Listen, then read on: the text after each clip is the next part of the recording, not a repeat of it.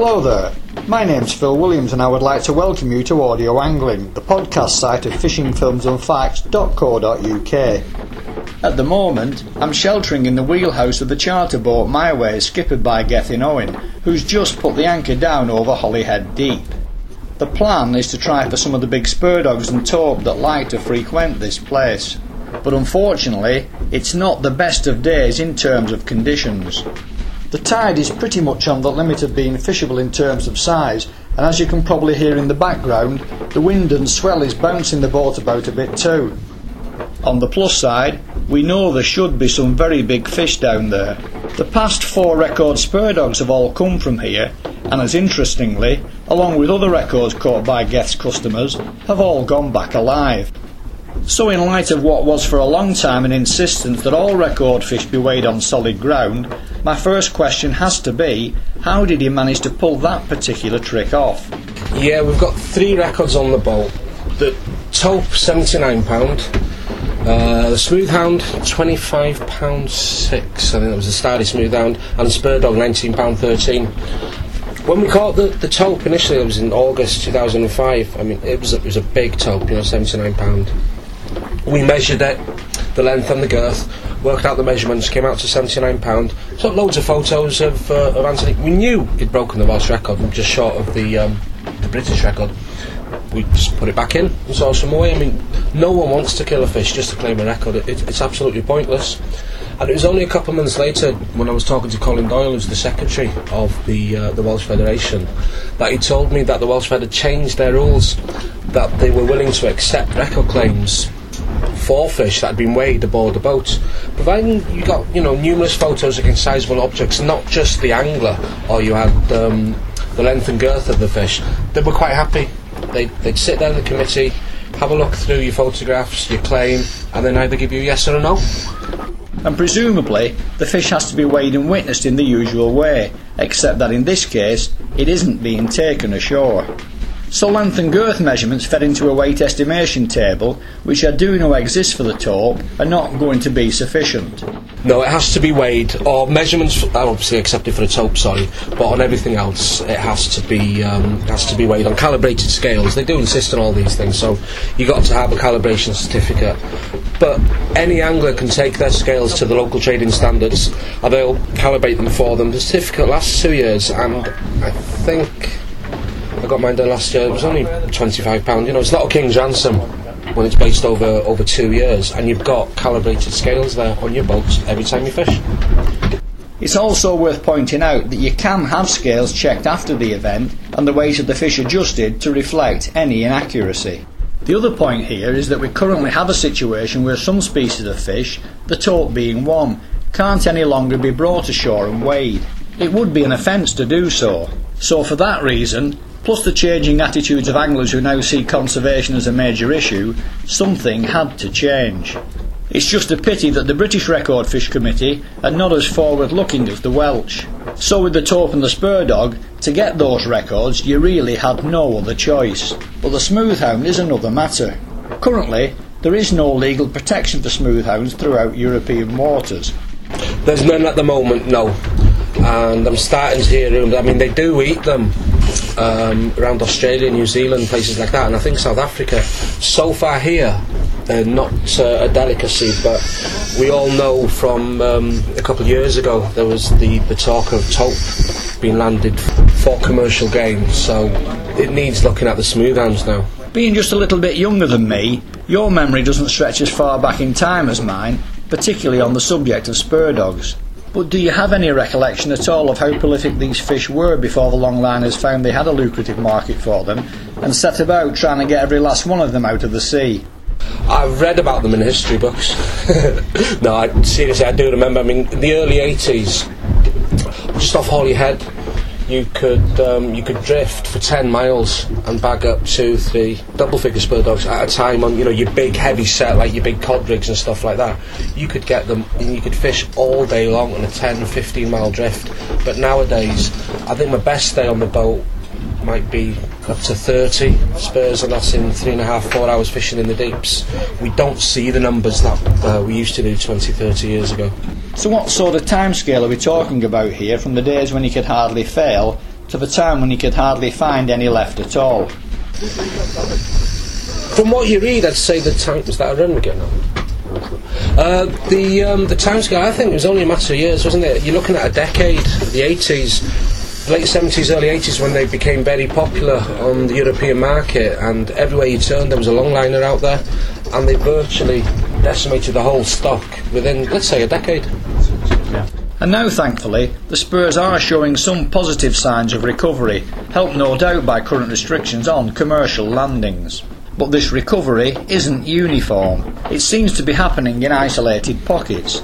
So, what is the big attraction for the Spur Dogs in Holyhead Deep? I'm not sure. It used to be a popular mark around Anglesey. Used to get a lot of spur dogs running into the deep water here, up from north of Scotland all the way down. And we did see. We, well, we used to, 2004, 2005. We used to get quite a few used to come up to the deeps, and then we started to see um, a decline in, in the numbers again. And then I think it was two to three years ago with all the work that Save Our Sharks and Ian Burrett and that did um, with regards to spur dog lining, that the ban came into force. If I remember correctly, they allowed what five percent bycatch Yeah. on the spur dogs now. So um, last year we didn't get that many, but this year I've certainly seen the numbers increase. And considering that we were getting a decline over 2004, 5, 6, and then to virtually nothing, and this year every time I come here, I'm almost certainly going to get one or two. But in the early season, April, May, when we used to come away with 20, 25, 30 on the boats, hopefully it's a good sign for the future. It's fair to point out at this stage that anglers fishing with you aboard My Way have been responsible for the past four Welsh spur dog records, including the current holder. Do you think this might be indicative of a progressive year on year size increase now they are protected, which hopefully will continue upwards to its natural ceiling? The spur dog are slow growing fish anyway. We have, I think the old record was 17, 8, 17, 9, and we took it to 18, and then 19, 19 pound 3, and it currently stands at 19 pound 13. Bear in mind, I have had one over 20 pound, but that was before I knew about the change in the in the record claims. So, um, Pete, you're getting a bite there, mate. Stop talking. Sorry about that. Just these anglers with backs to the rods. Don't send your backs to the rods. The stamper fish this year has been quite big. I'd say the average size has been 12 to 14 pound, which for a spur dog is big. But what a lot of people don't know is they are slow growing.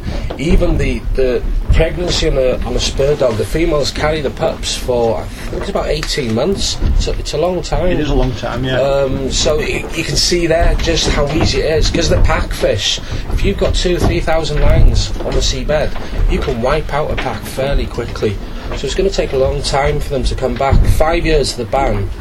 We're what two years into it. I think it should be another five years on top of that. So we're seeing a progressive year on year increase in size. But what about an increase in numbers? Are the bigger fish getting the support the species needs at the middle to lower end of the scale, which is essential if they are going to make any real attempt at a complete comeback? definitely an increase in numbers this year. Last year there was hardly any. This year we've definitely had an increase because I'm seeing them on every trip virtually. So it's going to be interesting now to see what happens next year. Are they in a one, two year cycle, three year cycle? I don't know. Um, so next year we'll be able to say a little bit better for ourselves exactly um, what's happening with the uh, with the spur dogs. And what do you think is the implication of all this on future records? How big do you think the record could ultimately go? It's the British record, about twenty-one and a half pounds, something like that, or maybe a bit bigger. I know that's been broken a couple times this year on the on the south coast. Broken as in, you know, the anglers caught, weighed the fish, photographed, and brilliantly thrown it back. So the British record will always remain the same. Welsh record, yeah, I've, I've hopes that um, we can break that and we will be able to claim with weighing on board. The big problem here, though, is that if you do catch a new Welsh record that is bigger than the current British record, even though theoretically it would be eligible for British record status too, as it stands, the British record claim would be rejected because the standards of proof are no longer the same for Wales and the UK as a whole. The British Record Fish Committee, to their shame, will not allow fish to be weighed on a boat. Yeah, that's correct. For the British record, you need to, to basically kill the fish because it needs to be weighed ashore. Obviously, you're not allowed to do that now with spur dogs.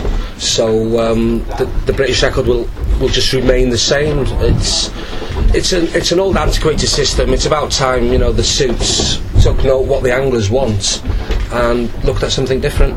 Yeah, absolutely. Everything, everything's open to abuse. Don't get me wrong, but if you've got plenty of photos there, maybe some size measurements, if we collect the data from everything that we catch, like they've done with the skate and with the tope, if we do that for other shark species, spur dogs and smoothhounds, sizes, um, measurements, then yeah, if an angler's happy to put the claim in, he doesn't get awarded it, then fine. He's just got to accept it, go out there and catch one that looks obviously bigger and not just an ounce or two bigger. Let's take a look now at Holyhead itself in more detail from an angling perspective to give a fuller picture of what the area is actually all about. Yeah, definitely. Can we do that in a minute? Because I'm going to have to get the net out now for Pete. I don't need to stir the chili. It's not always about the fishing, is it? It's about just having a bit of fun. Yeah. Um, it's like with this crowd here. Interview mode, yeah, mate. I'm being posh now. I mean, we've got uh, we've got a transsexual on the boat called Martin, and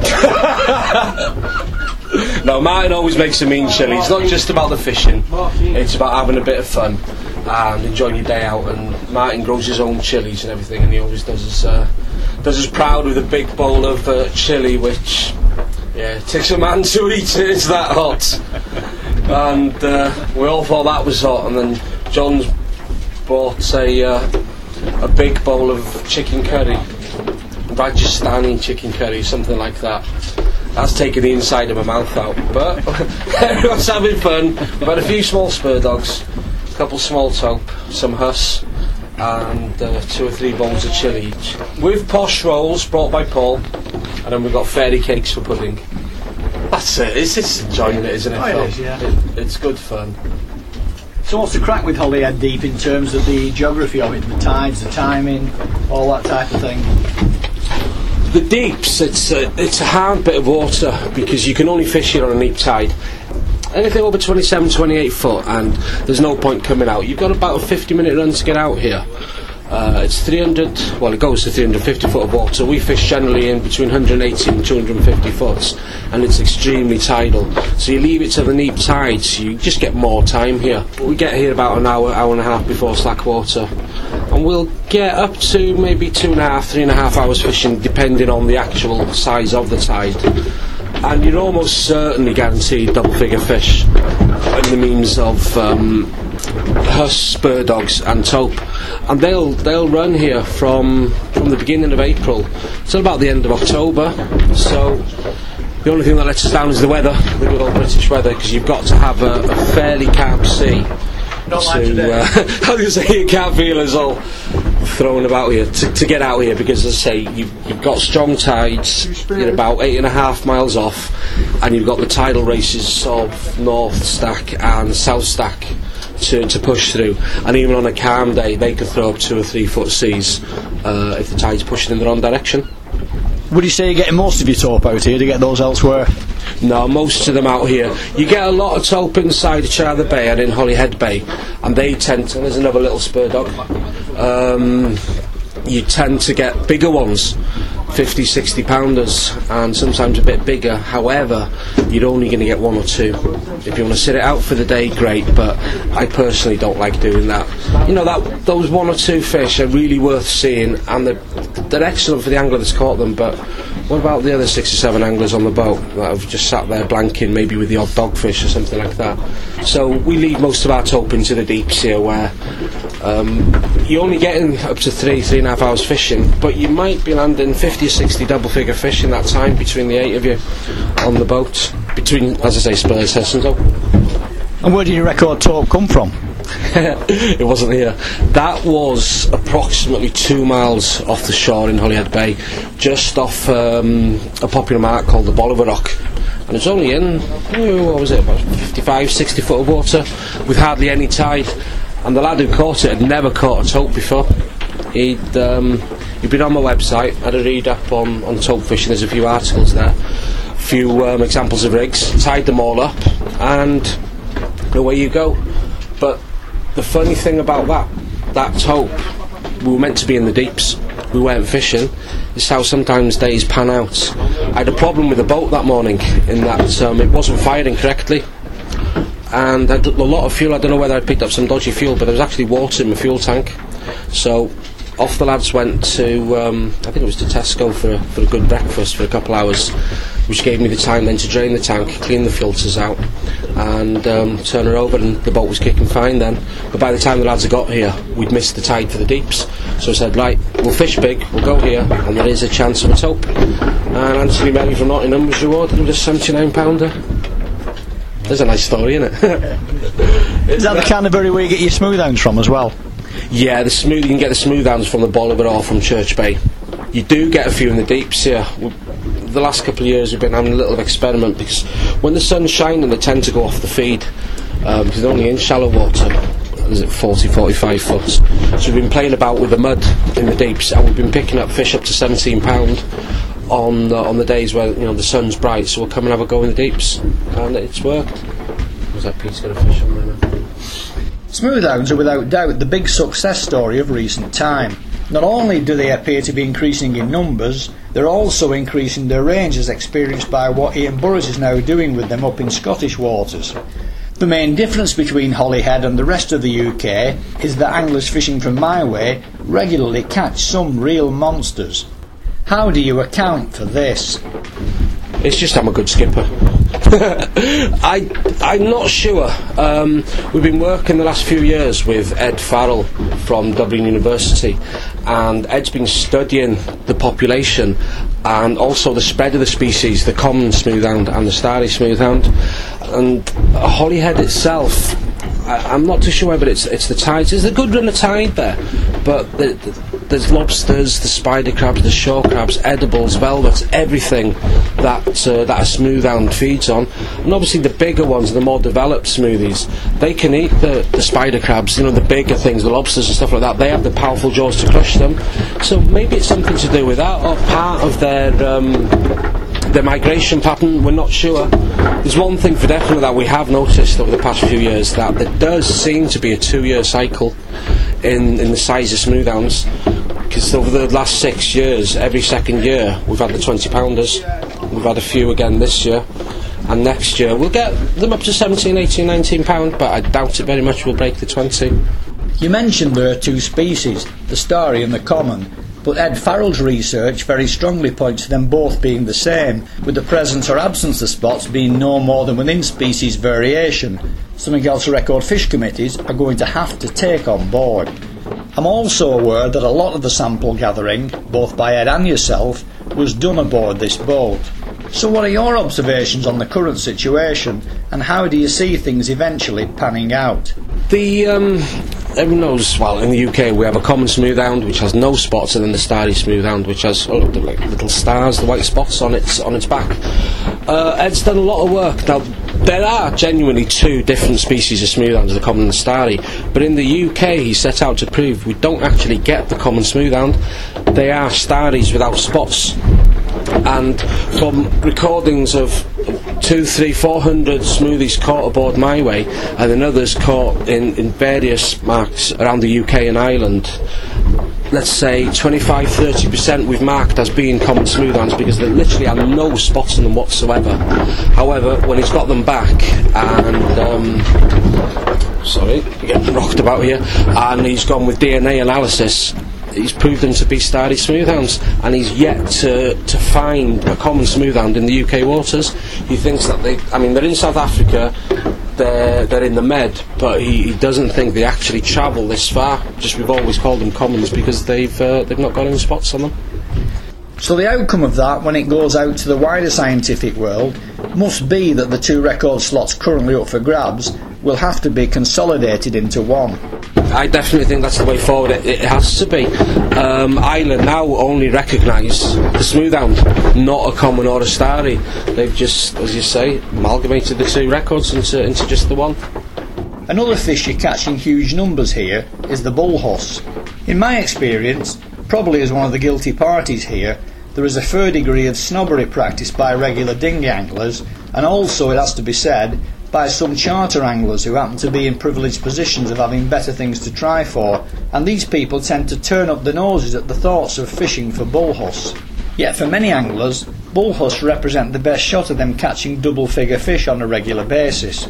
So how important is the bullhuss to your business, and how do your regular anglers react to them as a species? I think they're great fun, and it's funny you, you mentioned that. Now you didn't mention that earlier when we were talking about it, because I'll, I'll go back to one trip when we had um, Lost Staple when we got filming for the Spur Dogs, and I mentioned about the uh, about there being quality bullhuss, and you're looking at maybe 30, 40 sometimes double figure fish from 180 foot of water in a day, and. Um, being the small boat owner who can go anywhere, I think your nose turned up a little bit, didn't it, Phil? When I said he should film, do a little bit on the, on the which tickled me a bit. But you're quite right. Sometimes a bullhuss is almost a guaranteed bet. In, in many ports around the UK, and if the wind's blowing in the wrong direction, you can't get here, you can't get there, it's just not happening. But you can turn y- your attention through to a bullhuss, and, and scale down your gear. I mean, some of the lads today, one lad's just reeled in, um, I think it was ten pound twelve, but he's sat down knackered now, just having a little drink because he's just brought it up from 180 foot of water. And admittedly, even I thought it was something else because it was shaking its head a bit, uh, a bit like a small pack tope. But um, no. Jay's uh, Jay's asking for the defibrillator. yeah, probably. As a natural follow on from that, then, what else has Holyhead got to offer, both in terms of fish and of opportunities to fish by using sheltered marks to steal a day's fishing when boats working from other ports might struggle to get anglers afloat? This year it's been good weather-wise every chip fished but um, no you do get a lot of cancellations. I look I mean the past five six years obviously the skippers keep a log of the winds and what's happening. And I've been averaging between 65 and, and 75% trips in. So it's not a bad ratio. But this year the weather's been very kind.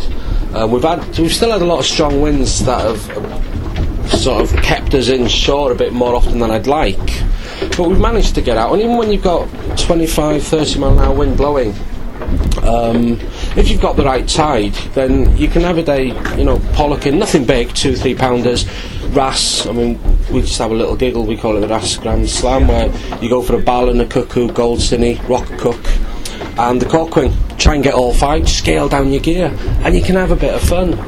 It's um, some anglers are a little too regimented. That they just want the big fish. They just want a fish they can take home to eat. The seas are not as uh, as full as they used to be. So I think maybe as anglers we need to just maybe change our, our mindset a little and uh, and fish for what's there. If you can't get the skip, it's not the skipper's fault. Skipper can't always um, put you on to where you want to go. The weather's blowing too much and you can't get somewhere, but you can go elsewhere. Then have a chat, see what you can do, see what you can make out of the day. Yeah, I agree. Talking to the skipper, and more importantly, taking on board any suggestions or advice he may give, does make very good sense. He is the local expert. In addition to him putting a boat under your feet, that's one of the main things you were paying him for. So, taking this line of thought one stage further, I should also point out that having had the Welsh records for the Tope, Spurdog, and Smoothhound come aboard your boat, this can be no accidental coincidence. But it's always the angler that ends up getting the credit for these fish, despite the fact that as much, if not more, of that credit actually belongs to the skipper. So, what do you think about my suggestion that the record fish list should also be given an extra column to record the name of the charter skipper and his boat? Yeah, but that's a brilliant idea. I don't know, I've never given that any thought. But you are right, because the skipper does have to know his stuff. He has to know where the fish are. I mean, some of the anglers don't see. Yeah, these lads are now sticking two fingers at me. um, the skipper does a lot of homework and, and research on marks.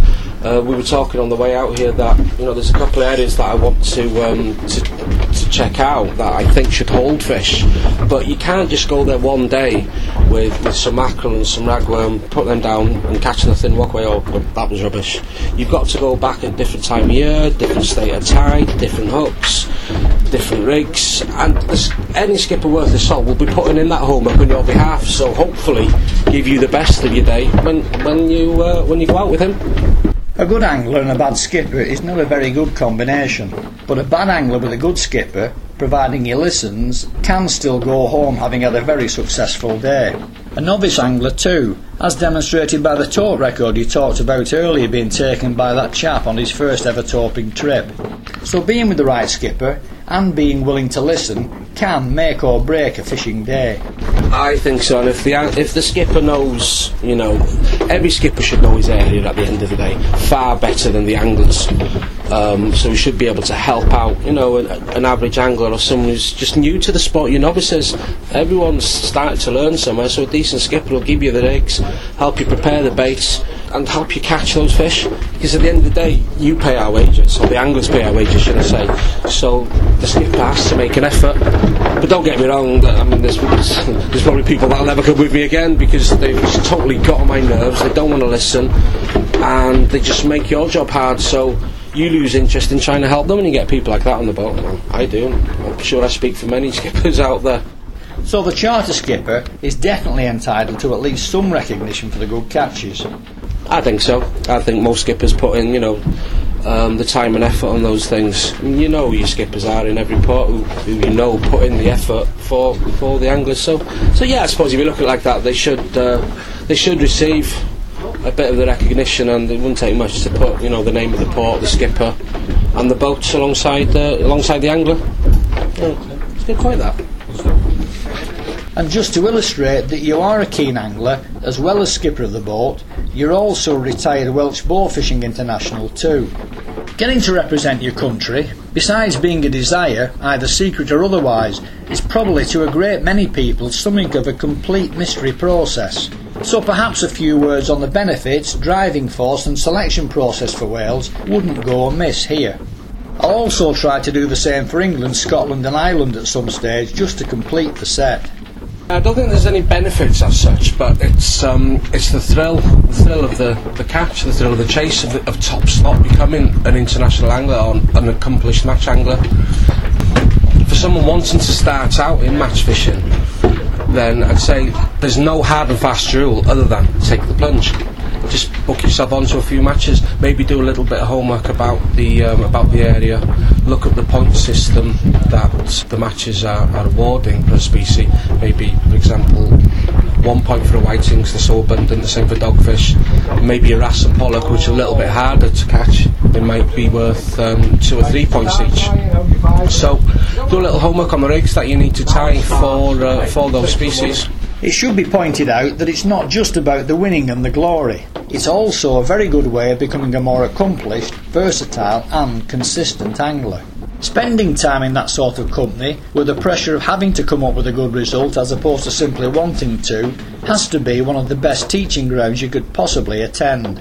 Yeah, that's right. It's for someone wanting to improve, I think the match scene is a is a good starting starting block because you're going to see other anglers that are maybe more accomplished than yourself in that they can you know, they, they fish the match, uh, match circuit quite regularly. They catch a fair number of species. They win prizes, but it's the best place for you to learn because if you go fishing by yourself all the time, you're not really, or even reading the magazines, you're not going to learn so much. But to see someone in action, use seeing their rigs that they use, the bait, the way they cut the bait, the way they prepare the bait, and the way they actually handle the fishing rod, the fish, the, the reel, the line.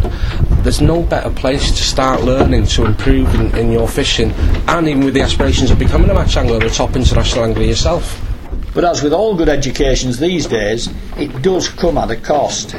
It's not, as many people seem to think it is, a sponsored jolly for the chosen few. It's not, no. I think. Um, I'm not too sure what the rules are with, with all the home nations, but in Wales, then you do tend to pay the vast majority of um, of even just qualifying into the uh, the international team yourself. There are there are you know areas of sponsorship available to us that we do follow, but you still end up paying the bulk of um, of just qualifying, let alone the international matches themselves yourself. So you have to bear that in mind. The team trials in Wales, there are four legs, usually fished over two weekends, the Saturday and the Sunday, and they will cost you a minimum of about 150, 160 pound, but that does include the, the boat costs for four days and the bait costs for four days. On top of that, depending on where they are, obviously you're going to have your, your accommodation, an evening meal if you're not local, stuff like that. So it's not expensive, but it's not cheap.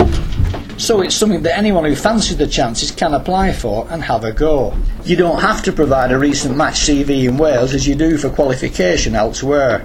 Anyone with the aspiration to represent their country as an angler on the international circuit can have a try to do so, and presumably become a better angler as a result. Yeah, every every country is different. In Wales, it's similar to many sports. It's Welsh born, Welsh parentage. Um, you can claim residency after three years in Wales if you've not fished for any other international country, so you can you can try for the for the Welsh team. But you also have to be a member of the Welsh Federation via club membership or personal membership. So really, the, the requirements they're not that stringent, other than you know being Welsh is part of it. And what's the structure of the actual weekends leading to qualification?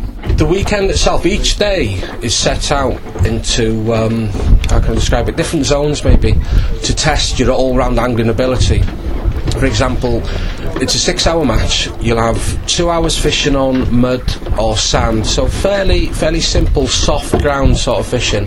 Then you'll have another two hours anchored up in or, or on rough ground and in a fast tide, and then you'll have a further two hours then where you'll be drifting for the likes of wrasse, pollock, codling, coalies. So it'll test your skill and ability through each different phase of uh, of the day.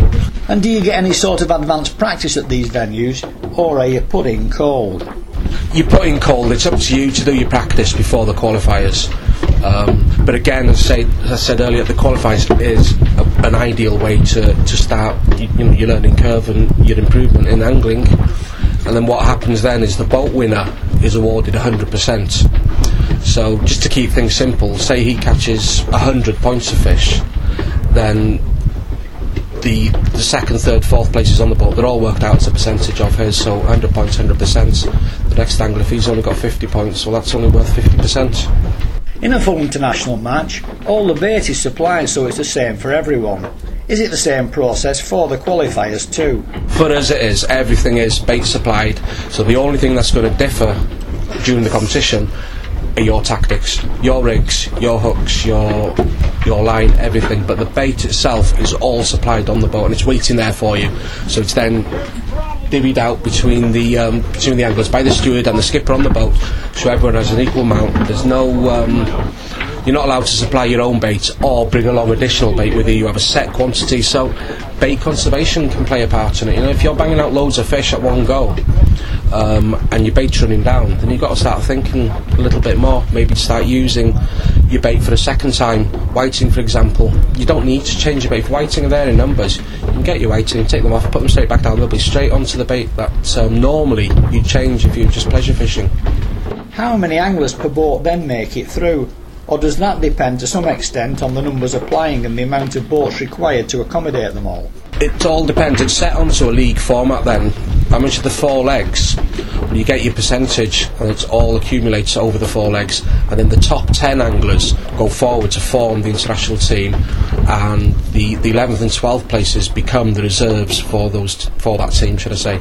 Because normally they'll be going to either the World Championships or the uh, the home internationals, and then each team takes one one reserve. There's five anglers, sorry, in each team. And again, it's at your own expense. It is at your own expense, unfortunately. Including the practice. It certainly is. But the bait is supplied, but the point system will be slightly different, will it? The point system can vary wherever you're fishing. I mean, it all depends on, on the port itself. Perhaps they have an abundance of one thing more than the other, so the points will will vary.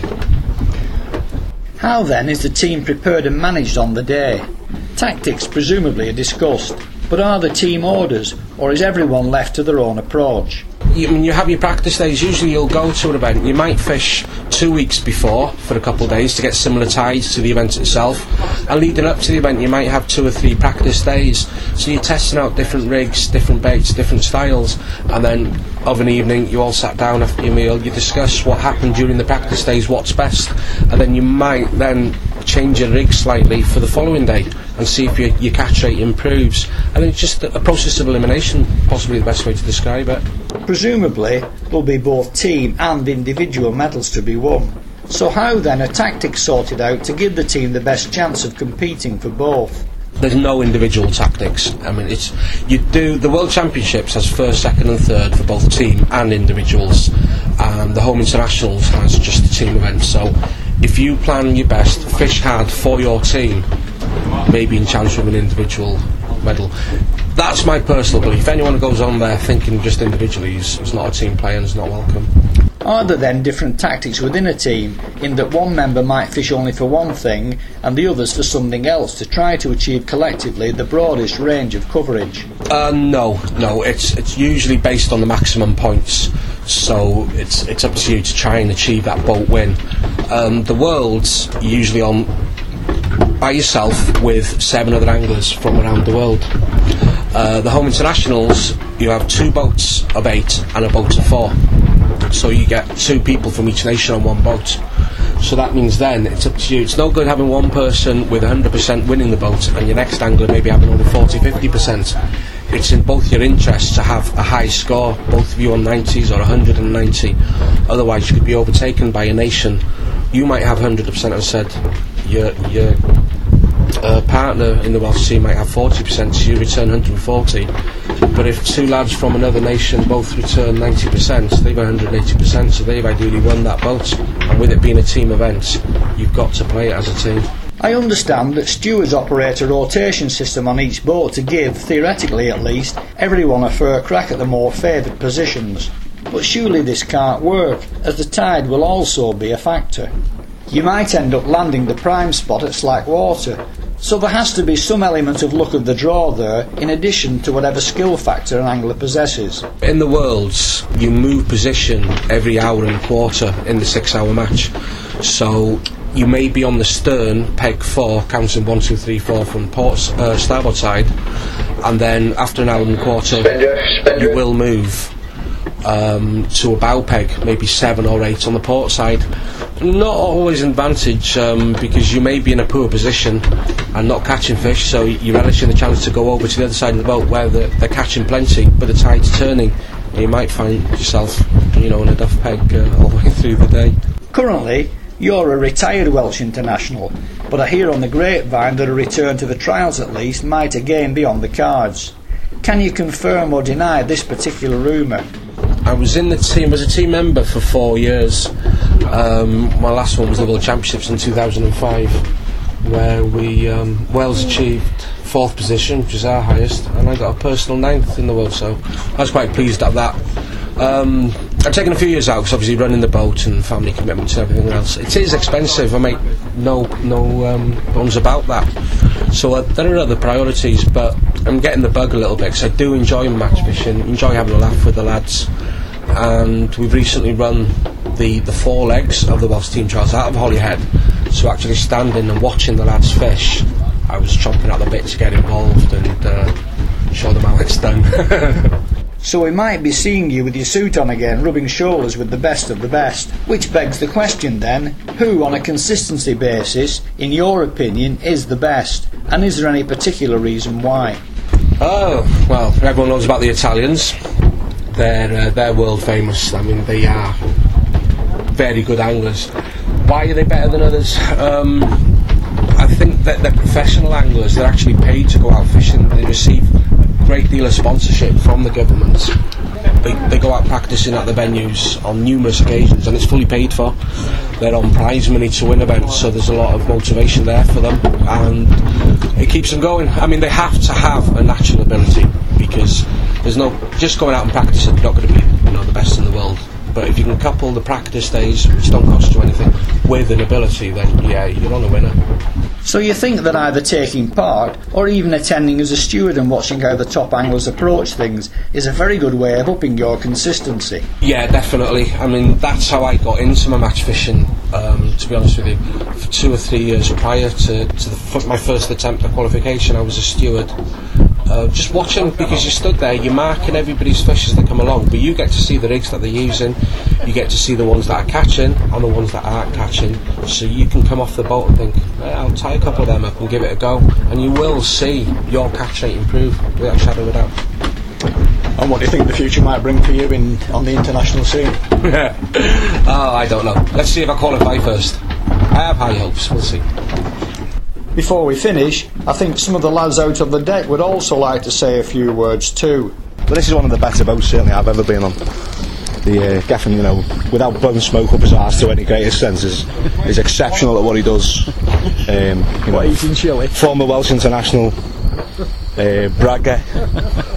yeah, and has, and has currently got a knife to my neck. But uh, yeah, no, he's a good skipper, and that's why we've used him for a number of years now. Plus his, his record so far with the Smooth Hounds, uh, you know, is, has been amazing. So yeah, it's, you know, good skipper to use and very highly recommend. Well, we certainly covered quite a comprehensive range of subject material there, as well as giving a detailed insight into the fishing around this corner of Anglesey. My thanks then to Geth for taking time out between netting and disgorging fish to talk to me.